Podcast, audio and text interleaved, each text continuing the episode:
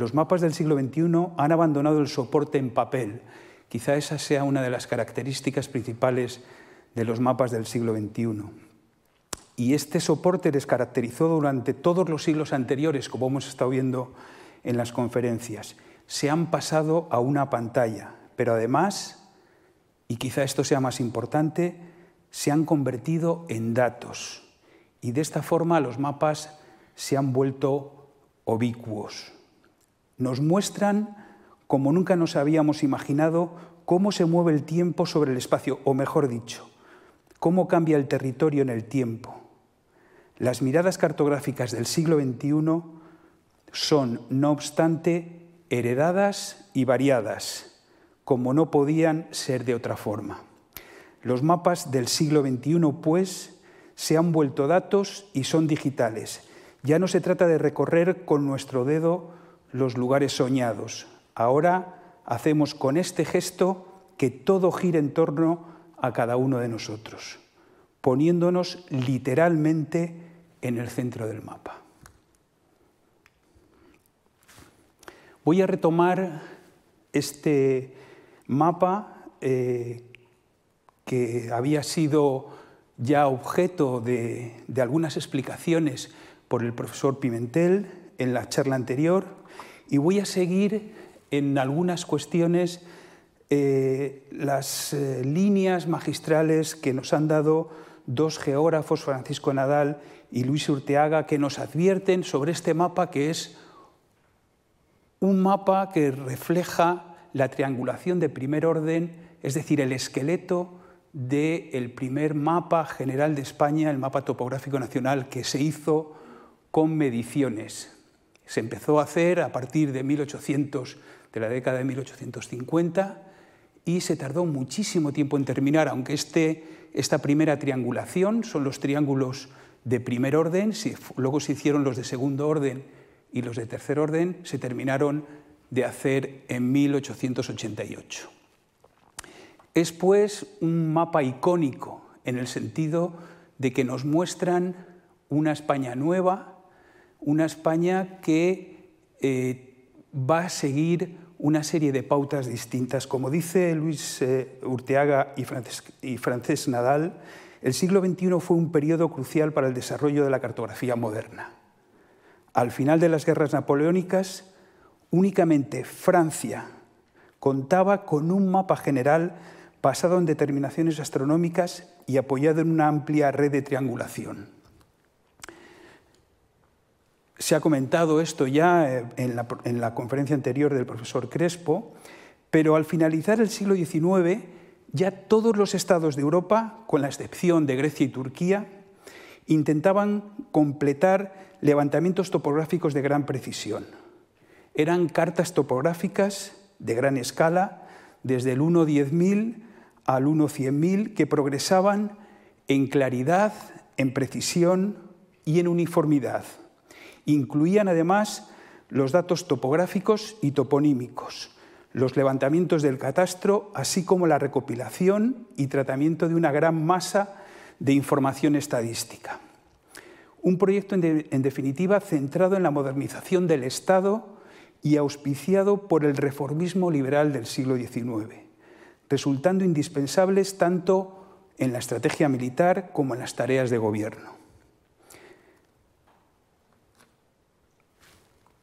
Esta es la base, pues, de estos mapas topográficos. Este es el primero que se hizo de Madrid, lo podemos ver. Madrid aparece en el centro, todavía muy delimitado por las rondas, lógicamente, sin ese crecimiento tan espectacular que tuvo precisamente a partir de, este momento y es un mapa que intenta ser un modelo en el sentido de reducir la realidad a unas pocas líneas maestras. No se representan muchísimas cosas en el mapa, se intenta representar los ríos, la topografía, la toponimia, los usos del suelo y poco más. ¿Por qué? Pues porque de lo que se trata es de reducir la realidad a unos cuantos parámetros y hacerlo para esta hoja y para el resto de España.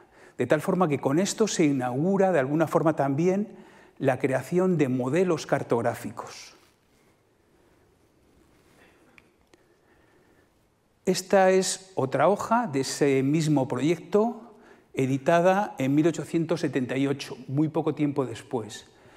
Eh, España fue uno de los últimos países europeos en tener estos mapas que tenían no solamente una gran perfección técnica, sino que intentaban reflejar algo que era necesario para el país, y era la producción de las tierras. De tal forma que lo principal de esta hoja que podemos ver es los usos del suelo, si son agrarios o si son bosques, como vemos la parte más oscura, eh, apenas aparecen los núcleos de población, aparecen Miraflores de la Sierra, aquí arriba, que muy poco antes había cambiado el nombre antiguo de Porqueriza que tenía por ese nombre porque los geógrafos intentaron que no hubiese topónimos malsonantes y hicieron una campaña de cambios toponímicos en todo el país. Pero los núcleos de población que vemos apenas resaltan en el mapa. No era el objetivo, también eran mucho más pequeños. Si este mismo mapa, que es un modelo y que se vuelve a repetir a lo largo de los años, eh, poco tiempo después, o unos cuantos, unas cuantas décadas después, tendrán que reformar el mapa los cartógrafos para hacerlo de nuevo.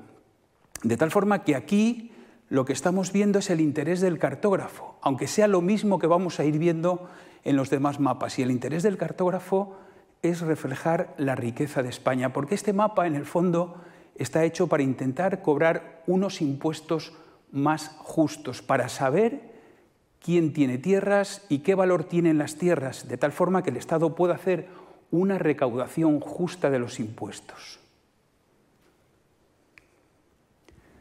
Este es el mismo mapa en 1929.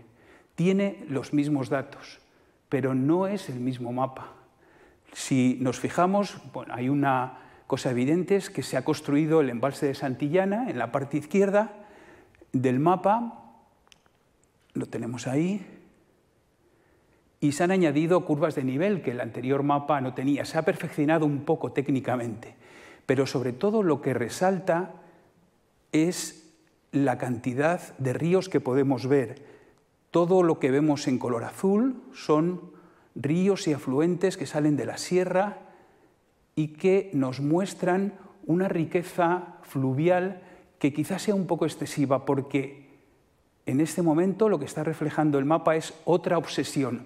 No son los impuestos que ya empiezan a, encauzarse por el catastro, sino la preocupación por el agua. El embalse lo demuestra y el énfasis en los ríos viene a demostrar lo mismo. Si seguimos viendo otras ediciones, en 1971 se hizo una nueva edición, el, mapa tiene los mismos datos que los anteriores. Lógicamente tenemos ya también el embalse del Bellón construido, pero aquí empiezan a recalcarse una serie de cosas que no estaban en los anteriores la parte urbana tiene cada vez más peso para los cartógrafos, más peso para la sociedad. Las montañas tienen relieve, de tal forma que se ve el uso que se está haciendo de la Sierra de Madrid, eh, con urbanizaciones que están creciendo de una forma quizá legal, pero se pueden distinguir perfectamente, cosa que en el primer mapa apenas podíamos distinguir los eh, núcleos de población. Este es un mapa mucho más reciente y vemos cómo ha ganado en expresividad. Es decir, el turismo eh, necesita mapas llamativos y de alguna forma los mapas vuelven a leer lo que necesita la sociedad, los cartógrafos se hacen eco de esas necesidades y en consecuencia lo que estamos viendo es el mismo modelo interpretado por sociedades distintas. Todos estos mapas se han llevado al siglo XXI en lo que llamamos los geoportales, de tal forma que el papel que les caracterizaba y que hemos estado viendo ha ido desapareciendo y esto es ya una página web donde están esos y todos los mapas y todas las ediciones de los mapas. Como podemos ver en esta parte, tenemos todas las ediciones, cuadrículas, eh, los nuevos mapas 1.25.000. Este es el reparto de las 1.100 eh, hojas que, constituían todo el mapa topográfico de España. Un trabajo inmenso, quizá uno de los grandes trabajos realizados por el Estado, que todavía lógicamente no, ha terminado porque hay que renovar esos mapas y estos eh, este esfuerzo tardó 100 años en completarse y creo que merece la valoración de, eh, todo lo que significa el tener un mapa con mediciones, un modelo del territorio donde vivimos. Curiosamente y como una anécdota, los mapas empiezan a contar por la parte superior izquierda, este sería el mapa número 1, el 2, el 3, adquieren siempre el nombre de el, núcleo de población más poblado. Y en este caso, la primera hoja de nuestro mapa topográfico se llama Cariño, ¿no? de tal forma que tenemos un mapa muy amistoso. A finales del siglo XIX hubo un proyecto importantísimo eh, promovido por los geógrafos que en el primer congreso en el que quisieron ser globales, en Amberes, en 1871, eh, propusieron hacer el mapa del mundo. Se tenían eh, datos suficientes ya en ese momento para hacer toda esa cartografía e intentar crear un mapa completo del planeta.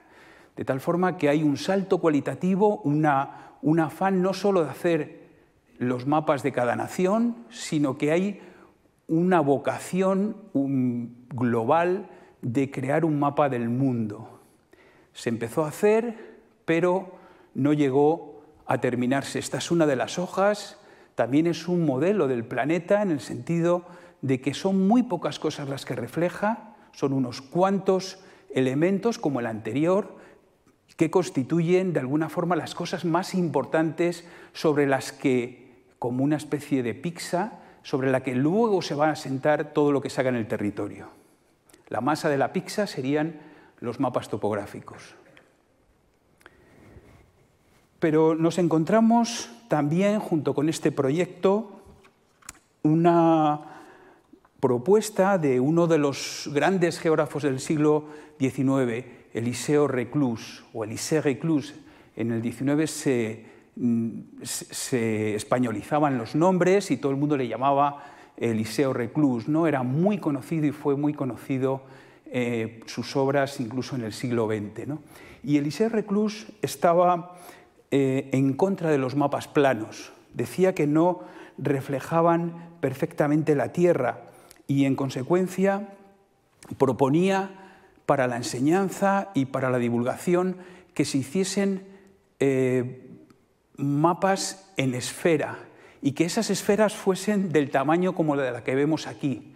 Esta esfera inicialmente en el plan tendría 400 metros de diámetro, que la gente eh, visitase la esfera y fuese viendo los países a la escala más próxima a la realidad posible, no como pasa en los mapas en papel, que se ven muy pequeñas las cosas y además se ven planas. Había que verlo lo más parecido a eh, cómo se ven las cosas o cómo veríamos las cosas si estuviésemos fuera del planeta.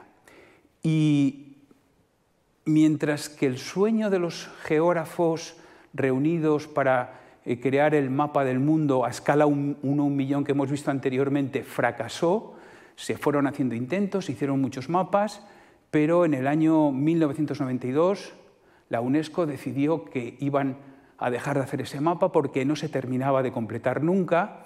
Sin embargo, el sueño de tener la cartografía en una esfera se mantuvo.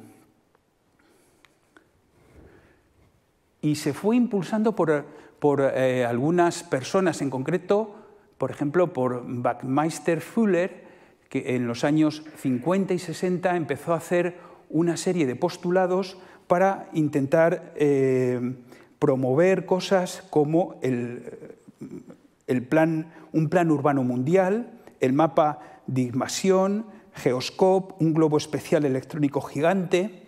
Su libro Operating Manual of eh, Spaceship Earth, que mm, suponía que la Tierra era una nave descontrolada que necesitaba un manual para poder administrar su rumbo.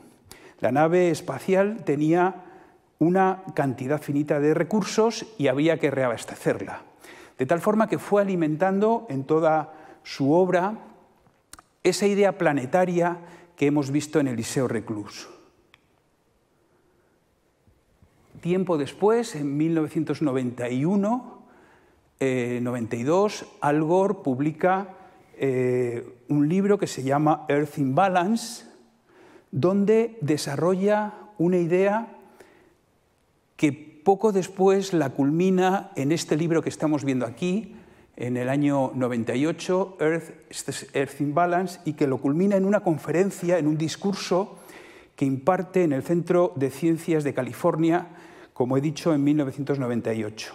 Ese discurso se titula Digital Earth o Tierra Digital y se describió como una representación tridimensional, multiescala y multitemporal de la Tierra que ayudará a la humanidad a aprovechar la información georreferenciada en entornos físicos y sociales, vinculada a una red interconectada de bibliotecas digitales.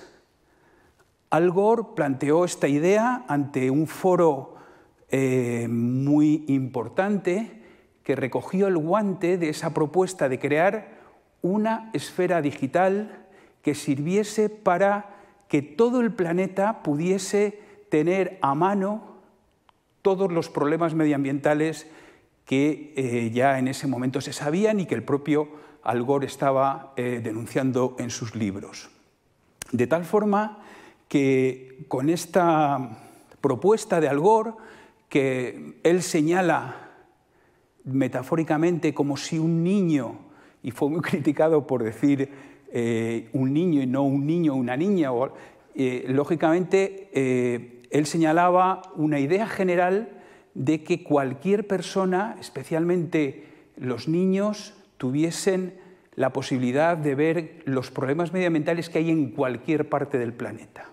De tal manera que se crea, tras este discurso, una conferencia internacional, eh, lo que se llama la International Society of Digital Earth, para eh, intentar poner en marcha este proyecto. Y esto es una de las líneas que luego retomaré porque este comité sigue activo hoy en día y está a punto, yo creo, estamos a punto de conseguir ese gran sueño, pero todavía no se ha conseguido, ¿no? Lógicamente lo sabríamos. Hago un pequeño paréntesis y eh, presento aquí al culpable de que los mapas se hayan convertido de papel a digital. Roger Tomlinson es el creador del primer sistema de información geográfica. Casualmente, siendo el culpable de haber convertido todos los mapas en papel en digital, le vemos rodeado de cartografía.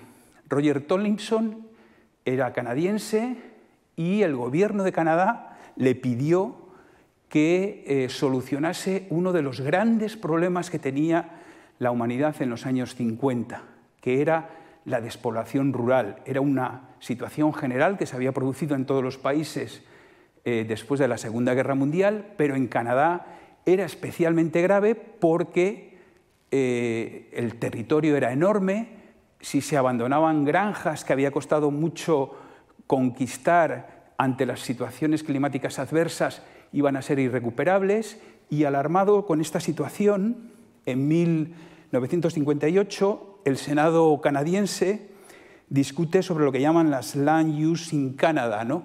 Es decir, el uso de las tierras en Canadá porque estaban ante ese grave problema.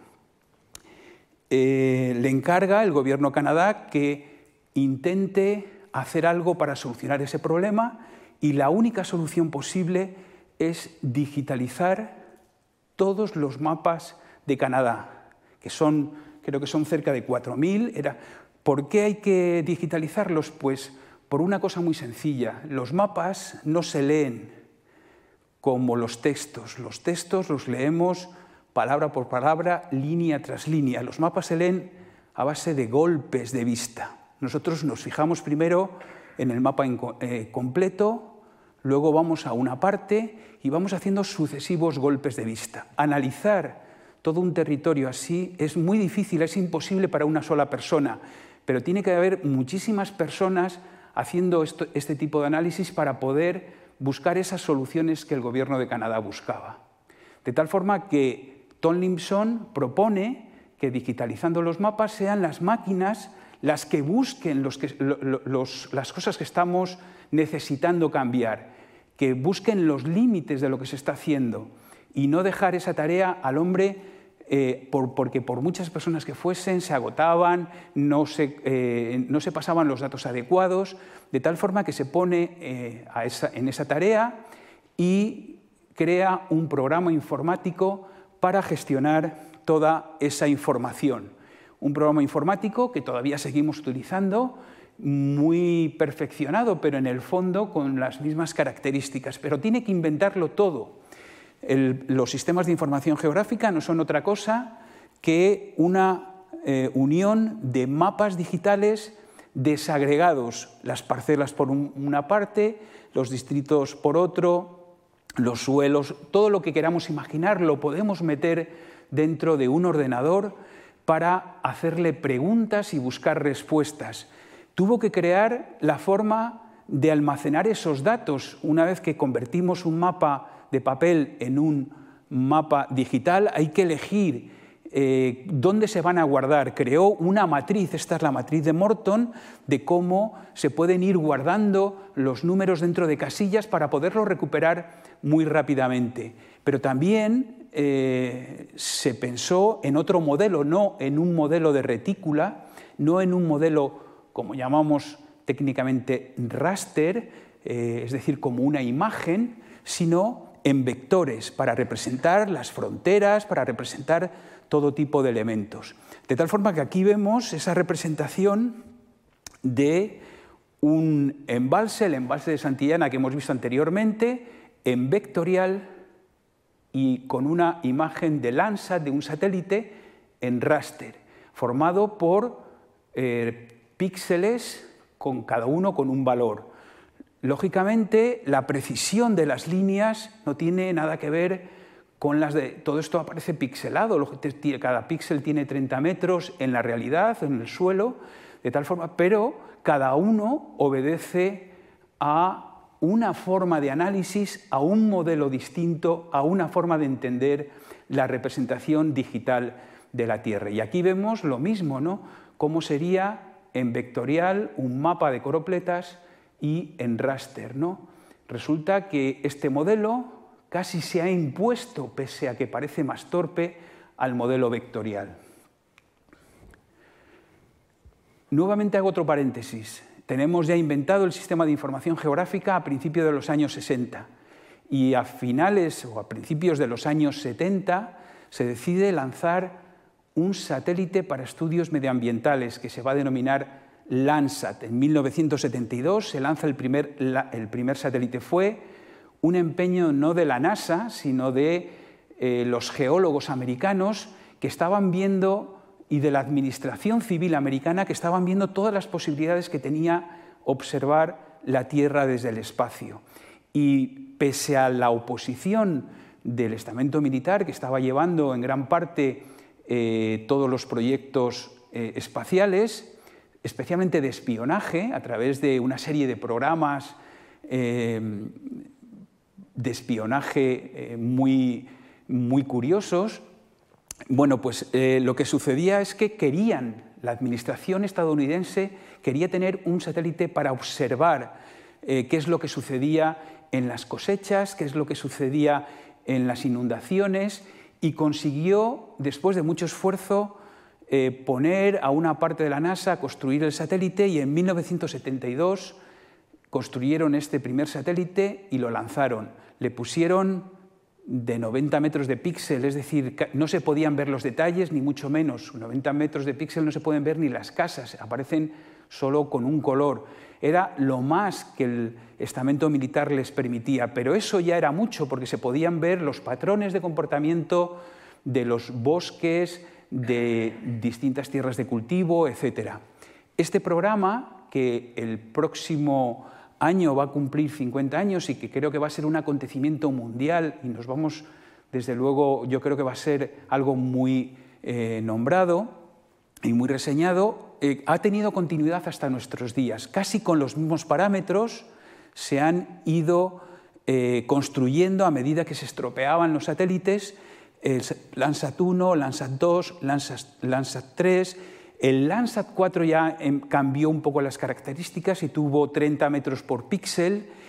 Landsat 5 que eh, eh, convivían, ¿no? podían tomar imágenes de los mismos sitios, es el satélite que más tiempo ha durado, 25 años tomando imágenes con los mismos criterios, pasaba siempre a la misma hora por el mismo sitio, a las 10 y media de la mañana pasaba por el Ecuador, de tal forma que iba dando vueltas a la Tierra, cada día iba tomando con la misma inclinación solar imágenes de la Tierra. Y todas estas imágenes hasta hoy son comparables y son un gran tesoro que nos permite por primera vez saber cómo ha evolucionado la Tierra en todo este tiempo. Pero además tenía otra característica. No solamente captaba imágenes eh, en el visible, es decir, cogía una banda para el azul, el verde y otra para el rojo y se formaba una imagen en color, sino que también tomaba imágenes en el infrarrojo cercano de tal forma que, eh, que son cosas no visibles para el ojo humano, podíamos tener con él más datos de los que nosotros éramos capaces de interpretar en el suelo. ¿no? De tal manera que obteníamos con la combinación de estas bandas imágenes en color verdadero e imágenes en falso color que nos decían todavía mucho más sobre el territorio. Es lo que no podíamos ver, muchas veces lo podíamos ver a través de los ojos de Landsat. El principio es muy sencillo. Eh, la teledetección que se suele utilizar desde los satélites tiene eh, unas longitudes de onda muy acotadas porque las nubes, el vapor de agua, los distintos gases impiden utilizar eh, otras longitudes de onda, de tal forma que solamente podemos utilizar, esta es la parte del visible, podemos utilizar unas pocas longitudes de onda y también, si fuésemos capaces de llevar radares al espacio, podríamos utilizar longitudes de onda un poco más eh, grandes que tienen una o unas grandes ventajas. Y ahora veremos que estas dos, mm, la utilización de estos dos tipos de onda va a revolucionar la cartografía del siglo XXI. De entrada hay una, no, no quiero asustar a nadie, pero el principio por el que se lanza el satélite es muy sencillo en sus líneas básicas, muy complejo y eh, en sus detalles, pero si nosotros eh, vemos una imagen sobre una zona boscosa, por ejemplo, tendríamos una curva de cada una de las longitudes de onda, de tal forma que este sería el azul, este el verde, y vemos aquí la función clorofílica, y este el rojo. Y aquí hay un salto al infrarrojo que ya no vemos y que capta el satélite perfectamente, y que este salto es el que ha motivado prácticamente toda la política espacial para los estudios medioambientales. ¿Por qué? Pues aquí eh, realmente como la planta está haciendo la función clorofílica, necesita toda la energía y apenas despuntan cosas, pero ya podemos ver si una planta no es sana, aquí la función clorofílica sería muy poco intensa y podríamos detectar las enfermedades.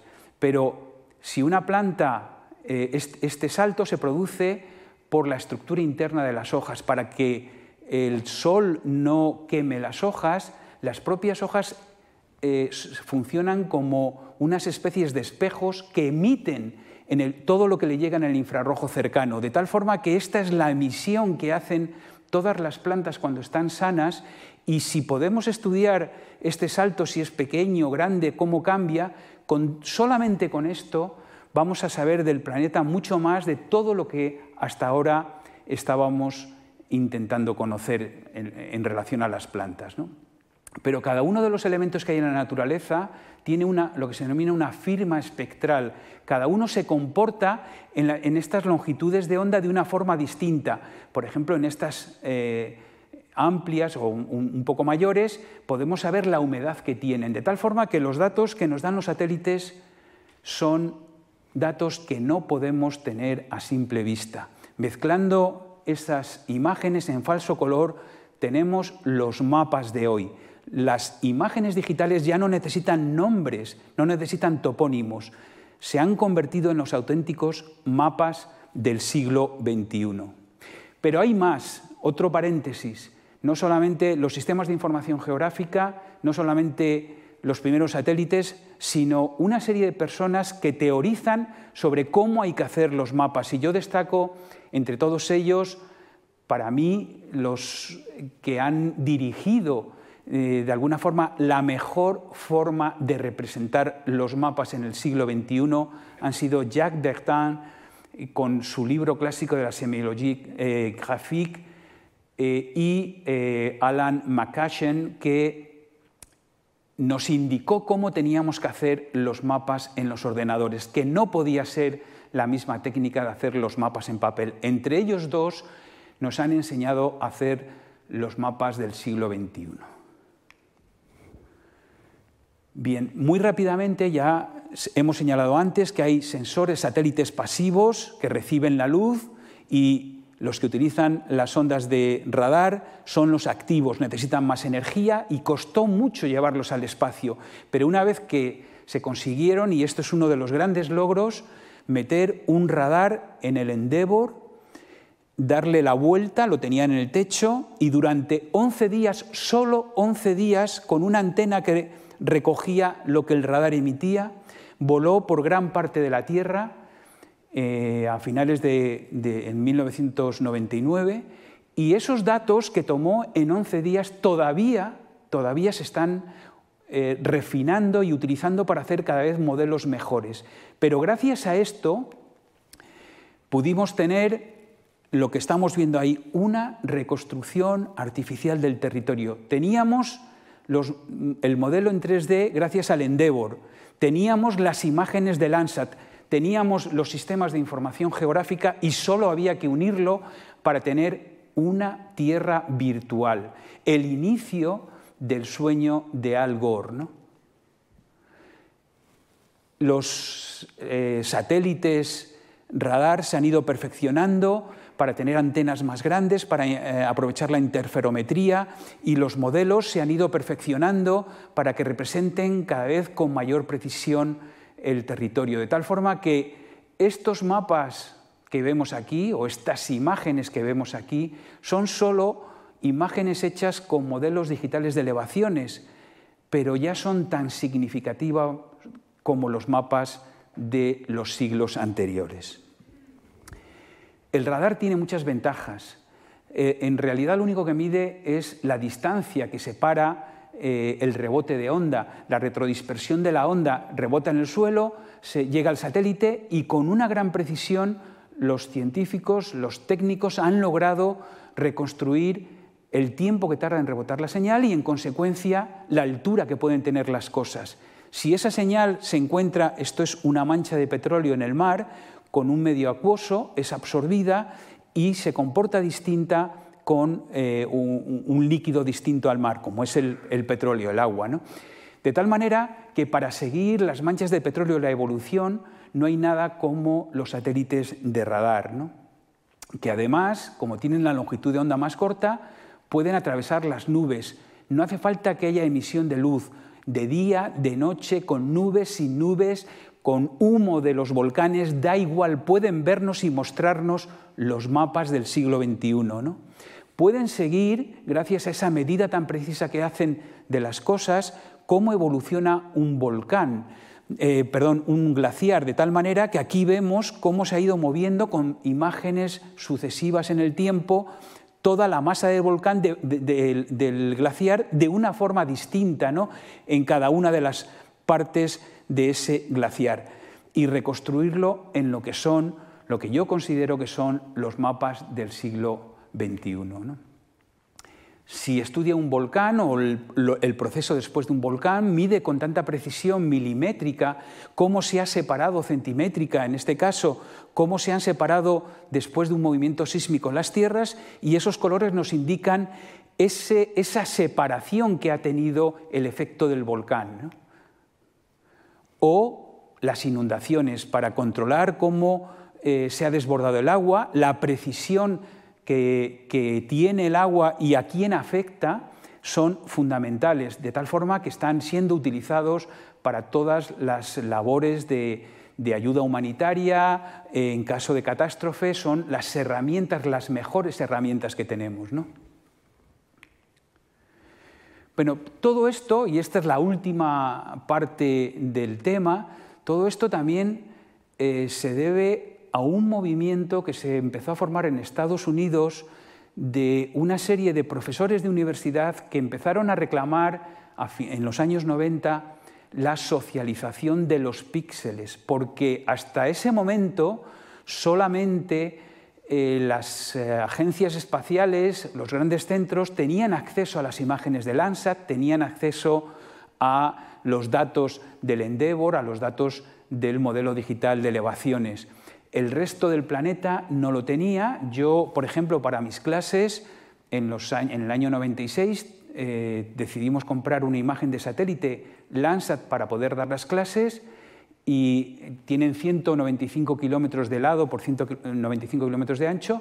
Nos costaba tanto, no teníamos presupuesto y tuvimos que comprar un cuarto de la imagen para poder impartir las clases en el año 96. Es decir, todos estábamos pidiendo que estos datos se socializaran. Y este libro, People and Pixel, es fundamental para esa idea de que los datos no pueden estar ya eh, centralizados en determinados lugares. Este libro es reciente y es una declaración de principios de los arquitectos indicando cómo los propios satélites están cambiando la forma de concebir las ciudades. Bien, hemos dicho, ya voy a ir muy deprisa poniendo ejemplos, que la cartografía del siglo XXI se ha convertido en datos, se ha hecho digital y nadie, que yo sepa, ha tirado nunca un mapa, de tal forma que tampoco va a pasar en el siglo XXI y todos los mapas digitales están guardados en granjas de ordenadores que eh, mantienen esa información que ya es imposible tenerla de otra forma. ¿no? De tal forma que con esto entramos ya en el siglo XXI y eh, esto ya es lógicamente otra historia, pero siguen siendo los mapas convertidos en números.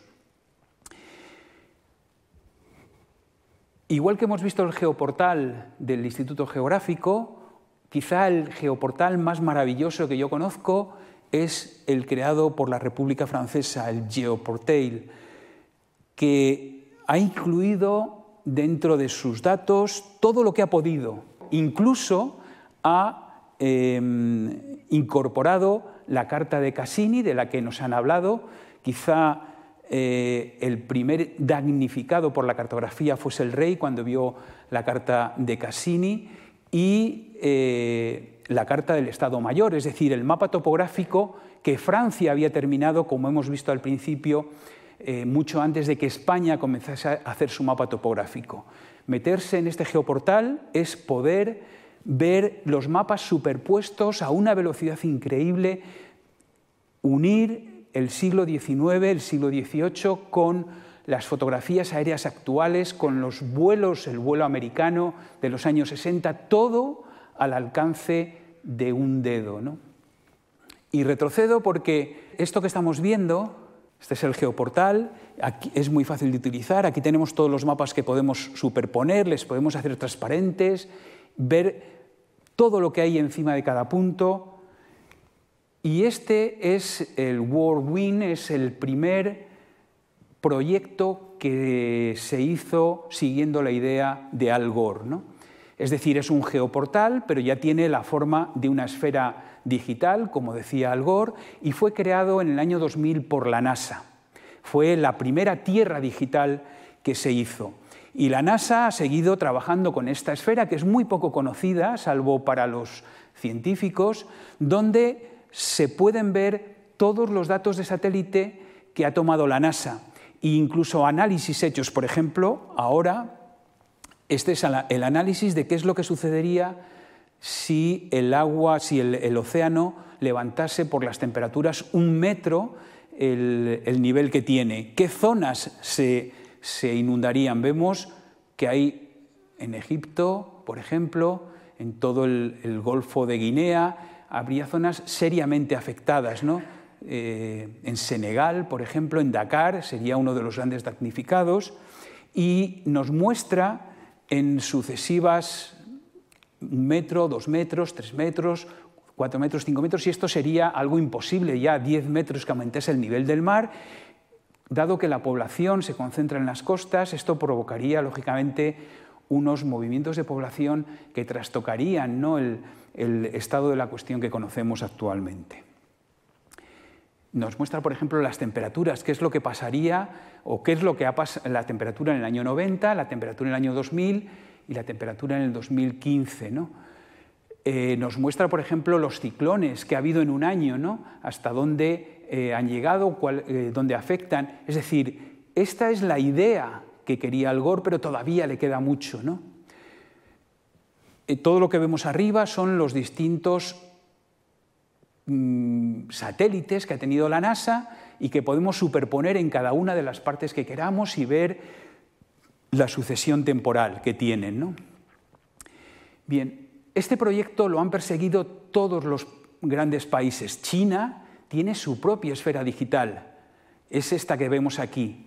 China, de hecho, preside ahora mismo ese gran proyecto y sus científicos eh, de una categoría impresionante, son los primeros interesados en impulsar este proyecto global, que a diferencia del proyecto cartográfico del siglo XIX, está casi a punto de conseguirse. Eh, Rusia tiene su propio sistema, lógicamente llamado Sputnik GIS, ¿no? GIS, eh, que, sirve para estudiar cosas que de otra forma en el territorio especialmente ruso no se podrían hacer. ¿no? Y la Unión Europea no tiene esfera digital, tiene, es la última que se ha incorporado al proyecto, tiene los geoportales de los distintos países y tiene el gran proyecto Copernicus, todos los satélites que se consideran los ojos de Europa, eh, que es una constelación de varias decenas de satélites, están, están intentando o se está consiguiendo que unifiquen todos los datos para obedecer especialmente o para beneficiar a toda la ciudadanía europea, pero también mundial, ¿no? De tal forma que se está siguiendo esa idea que a finales del siglo XX no se ponía en práctica, pero que poco a poco en el siglo XXI se fue poniendo en práctica, eh, eh, gracias en, gran parte a Google, en 2004 Google compró a una empresa privada una de las esferas que tenía, se llamaba Keyhole, y eh, le, le cambió el nombre y le puso Google Earth. Y de alguna forma ha intentado Google, como cualquier otro Estado, tener, no lo pongo aquí porque todos lo conocemos, tener su propia esfera digital. Ha conseguido muchísimas cosas, es una esfera maravillosa, va rapidísimo, tiene información, podemos buscar rutas, podemos hacer millones de cosas, pero todavía no es la idea democrática que tenía la esfera de Al Gore y que precisamente la Unión Europea está intentando conseguir, mientras cultiva su programa Copernicus, que es ahora mismo el mejor que hay para el estudio de la Tierra por encima de los eh, demás programas de las demás agencias espaciales. Y lo que ha hecho ha sido eh, dar pasos. Ha creado lo que se llama el, el CubeSat, los datos de los satélites en cubos, que eh, es un paso previo a conseguir esa esfera digital. Es decir, ha metido en, en todos los grandes ordenadores que hay repartidos por Europa toda la información de todos los satélites de los que tiene datos desde que empezó a tomar datos, desde los años 70. ¿no? Y los ha intentado o los ha ordenado espacio-temporalmente, de tal forma que a través de cubos tenemos esta línea, que esto sería un tema y toda la línea sería temporal. Todo está ordenado de tal forma que yo puedo unir los datos de un tema con otro en el momento que a mí me interese y ver qué es lo que pasaba en cada una de, en, ese mismo día, por ejemplo, en ese año, qué es lo que pasaba en cada uno de los datos que yo puedo obtener. Esa es la gran ventaja de tener los mapas en números, los mapas, en formato digital, de tal forma que podemos hacer correlaciones de datos de una forma muy eficiente y obtener mapas de este tipo, ¿no? ver cómo las sequías, el índice foliar de, los bosques africanos, cómo se relacionan con las sequías. Podemos hacer todo tipo de interpretaciones. Eso es lo que va buscando eh, de alguna forma la Tierra digital, respuestas lo más automáticamente posible a todas las preguntas que se nos ocurran sobre el planeta. Pero tiene un proyecto mayor y es convertir este cubo en esferas digitales. ¿no? Tiene el proyecto que se llama Destin Air, el destino europeo, donde se va a unir las dos grandes eh, proyectos para los que ahora mismo eh, la Unión Europea ha liberado toda esa cantidad de millones que estamos esperando y es la Europa digital y la Europa verde. Es precisamente este proyecto de mapas digitales en lo que se basan los dos, las dos grandes líneas del eh, proyecto europeo. De tal manera que lo que quiere hacer Europa ya no es una tierra digital, sino lo que llama tierras gemelas, la Twin Earth, de tal forma que quiere construir esferas digitales para cada uno de los grandes temas, para las temperaturas, ¿no? teniendo modelos de cómo ha sido el clima, cómo va a ser para que cada ciudadano, y eso lo tiene muy claro la Unión Europea, que no es para los científicos, es para ellos, y es para que todo el mundo consulte en su lugar qué es lo que va a pasar dentro de 10 días según el modelo que tiene el Twinner. El, el, próximo año o dentro de dos años está previsto que salga la primera esfera gemela, la primera tierra gemela con los datos climáticos. Así hasta cinco tierras gemelas para que todos podamos interactuar, meter los datos de una forma ordenada, etcétera, etcétera. Bueno, y ya para ir terminando, mm, voy a dejar estos grandes proyectos que son abrumadores y voy a mostrar algunas de las otras cosas que se hacen de los otros mapas que se que tenemos la suerte de tener en el siglo XXI y que antes no hemos tenido la suerte de tener, lógicamente. Y uno de los que eh, a mí me fascinan más son los datos, los mapas nocturnos, los mapas que han sido capaces de tomar las luces de las ciudades. ¿no? Esto es algo eh, muy difícil. Bueno, aquí hay dos modelos, uno tomado con satélite y otro tomado con fotografías de los astronautas desde la estación espacial. ¿no? Pero sobre todo me interesa más el de los satélites. Hay muy poquitos satélites que puedan tomar estas imágenes. Se necesitan eh, una, una, serie de características que, de hecho, el primer satélite, eh, que ahora se llama Suomi y que todas las imágenes que vemos son prácticamente de él, que, que empezó a tomar datos en los años 90, no se hizo para eso, se hizo para tomar datos nocturnos de las nubes y de repente descubrieron que se veían un poco las ciudades, que se veían los fuegos, que se veían algunas antorchas mm, eh, que se lanzaban de una forma ocasional e intentaron perfeccionar la técnica y consiguieron poco a poco, amplificando la señal, hacer esos mapas nocturnos.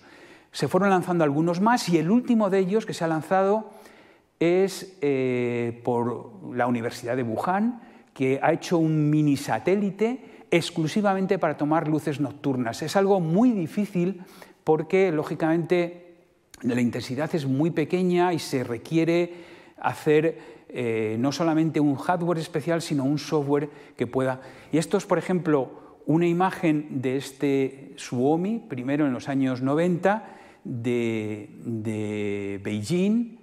Se ve muy poco. Si esto lo vemos en un mapa mundial, pues eh, sería significativo. Y este es el dato con el nuevo satélite mm, chino eh, de tal forma que ya tenemos muchos más datos de cosas que están resultando importantes.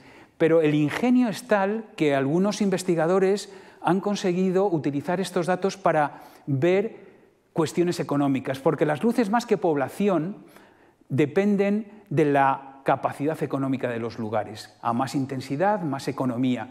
A determinado tipo de luz, determinado tipo de economía. Y haciendo estudios eh, comparando año tras año, pues como muestra este mapa, se han visto las cosas que han cambiado mucho y las cosas que han cambiado poco solamente utilizando mapas nocturnos. O por ejemplo, eh, este mapa, cuando se produjo el desastre en Panamá, este era el mapa nocturno normal y esto es lo que pasó una vez que estaba eh, la situación de emergencia, de tal forma que se veían solo aquellos barrios que habían o que conseguían tener un poco de electricidad dentro de, de tal manera que ha sido también un mapa utilizado en momentos de catástrofe. ¿no? Bien, esas, eh, se pueden ver los cambios de luces que se producen en los lugares, ¿no? la utilización de los LED, eh, cómo, cómo, va cambiando la sociedad a través de las cosas nocturnas. Y dejo los mapas nocturnos y otra de las grandes novedades es el inicio de la actividad privada de las startups en el espacio con temas espaciales. Y hay dos ejemplos, eh, uno de ellos es este, de un grupo eh, de Capella que, eh, que, decidió, era un técnico de la, de la NASA que se independizó y con compañeros creó una pequeña compañía para lanzar un satélite radar al espacio. Está en prueba, esto es tiene solamente uno o tiene tres, pero está previsto que tengan 36 satélites tomando datos diarios y sacando imágenes como esta. Eh, es decir, con estas imágenes que tienen menos de un metro de precisión, podemos, por ejemplo, esta central eh, térmica puede saber en qué dirección tienen los paneles, si algún panel se le ha estropeado, etcétera, etcétera. ¿no? Y la otra gran empresa se llama Planet, fue anterior, también de otro técnico de la NASA, de otro eh, científico que se independizó y creó una empresa, pero con satélites visuales, que no tengo imágenes aquí, pero que tiene 300 satélites y son capaces de tener de cada lugar de la Tierra de tomar imágenes, varias imágenes al día, de tal forma que podemos seguir la evolución, no en el radar, sino en el visible, de cómo cambian las cosas. Pero también el siglo XXI tiene lo que se llamaban las cartografías sociales y lo que se, lo que se llama la contracartografía, porque pese a todo, la cartografía ha dejado olvidada a determinadas personas, a determinados grupos de personas que también armados de la cartografía han intentado defenderse de la situación. Y uno de ellos, o una de las cosas que, se están, que, han proliferado en el siglo XXI, son los mapas eh, participativos. Es decir, un cartógrafo o un, conjunto de antropólogos se sienta con, los, con una tribu y les pide que le dibujen los límites de la tribu, dónde están determinadas cosas y crean un mapa sacado de las vivencias de ellos. Y estos mapas que se empezaron a hacer en Canadá y se hacen ahora en toda América Latina, están sirviendo en los juicios por las tierras, por ejemplo, del Amazonas, para eh, darles derechos porque pueden demostrar que conocen hasta dónde llegan sus límites. De tal forma que especialmente en América Latina, está empezando ahora en África, hay movimientos para crear eh, contramapas que se, llama, que se llaman porque de alguna manera mm, lo que están intentando es revertir la situación a que los otros mapas les han llevado. Dentro de esos mapas no participativos, sino colaborativos, es decir, no, colaboras en hacer el, eh, no participas en hacer el mapa, pero sí colaboras un poquito en hacer un gran mapa, surge una cosa que es increíble, que nadie apostaba un duro por ella, pero que ahora mismo es la gran realidad de los mapas. ¿no?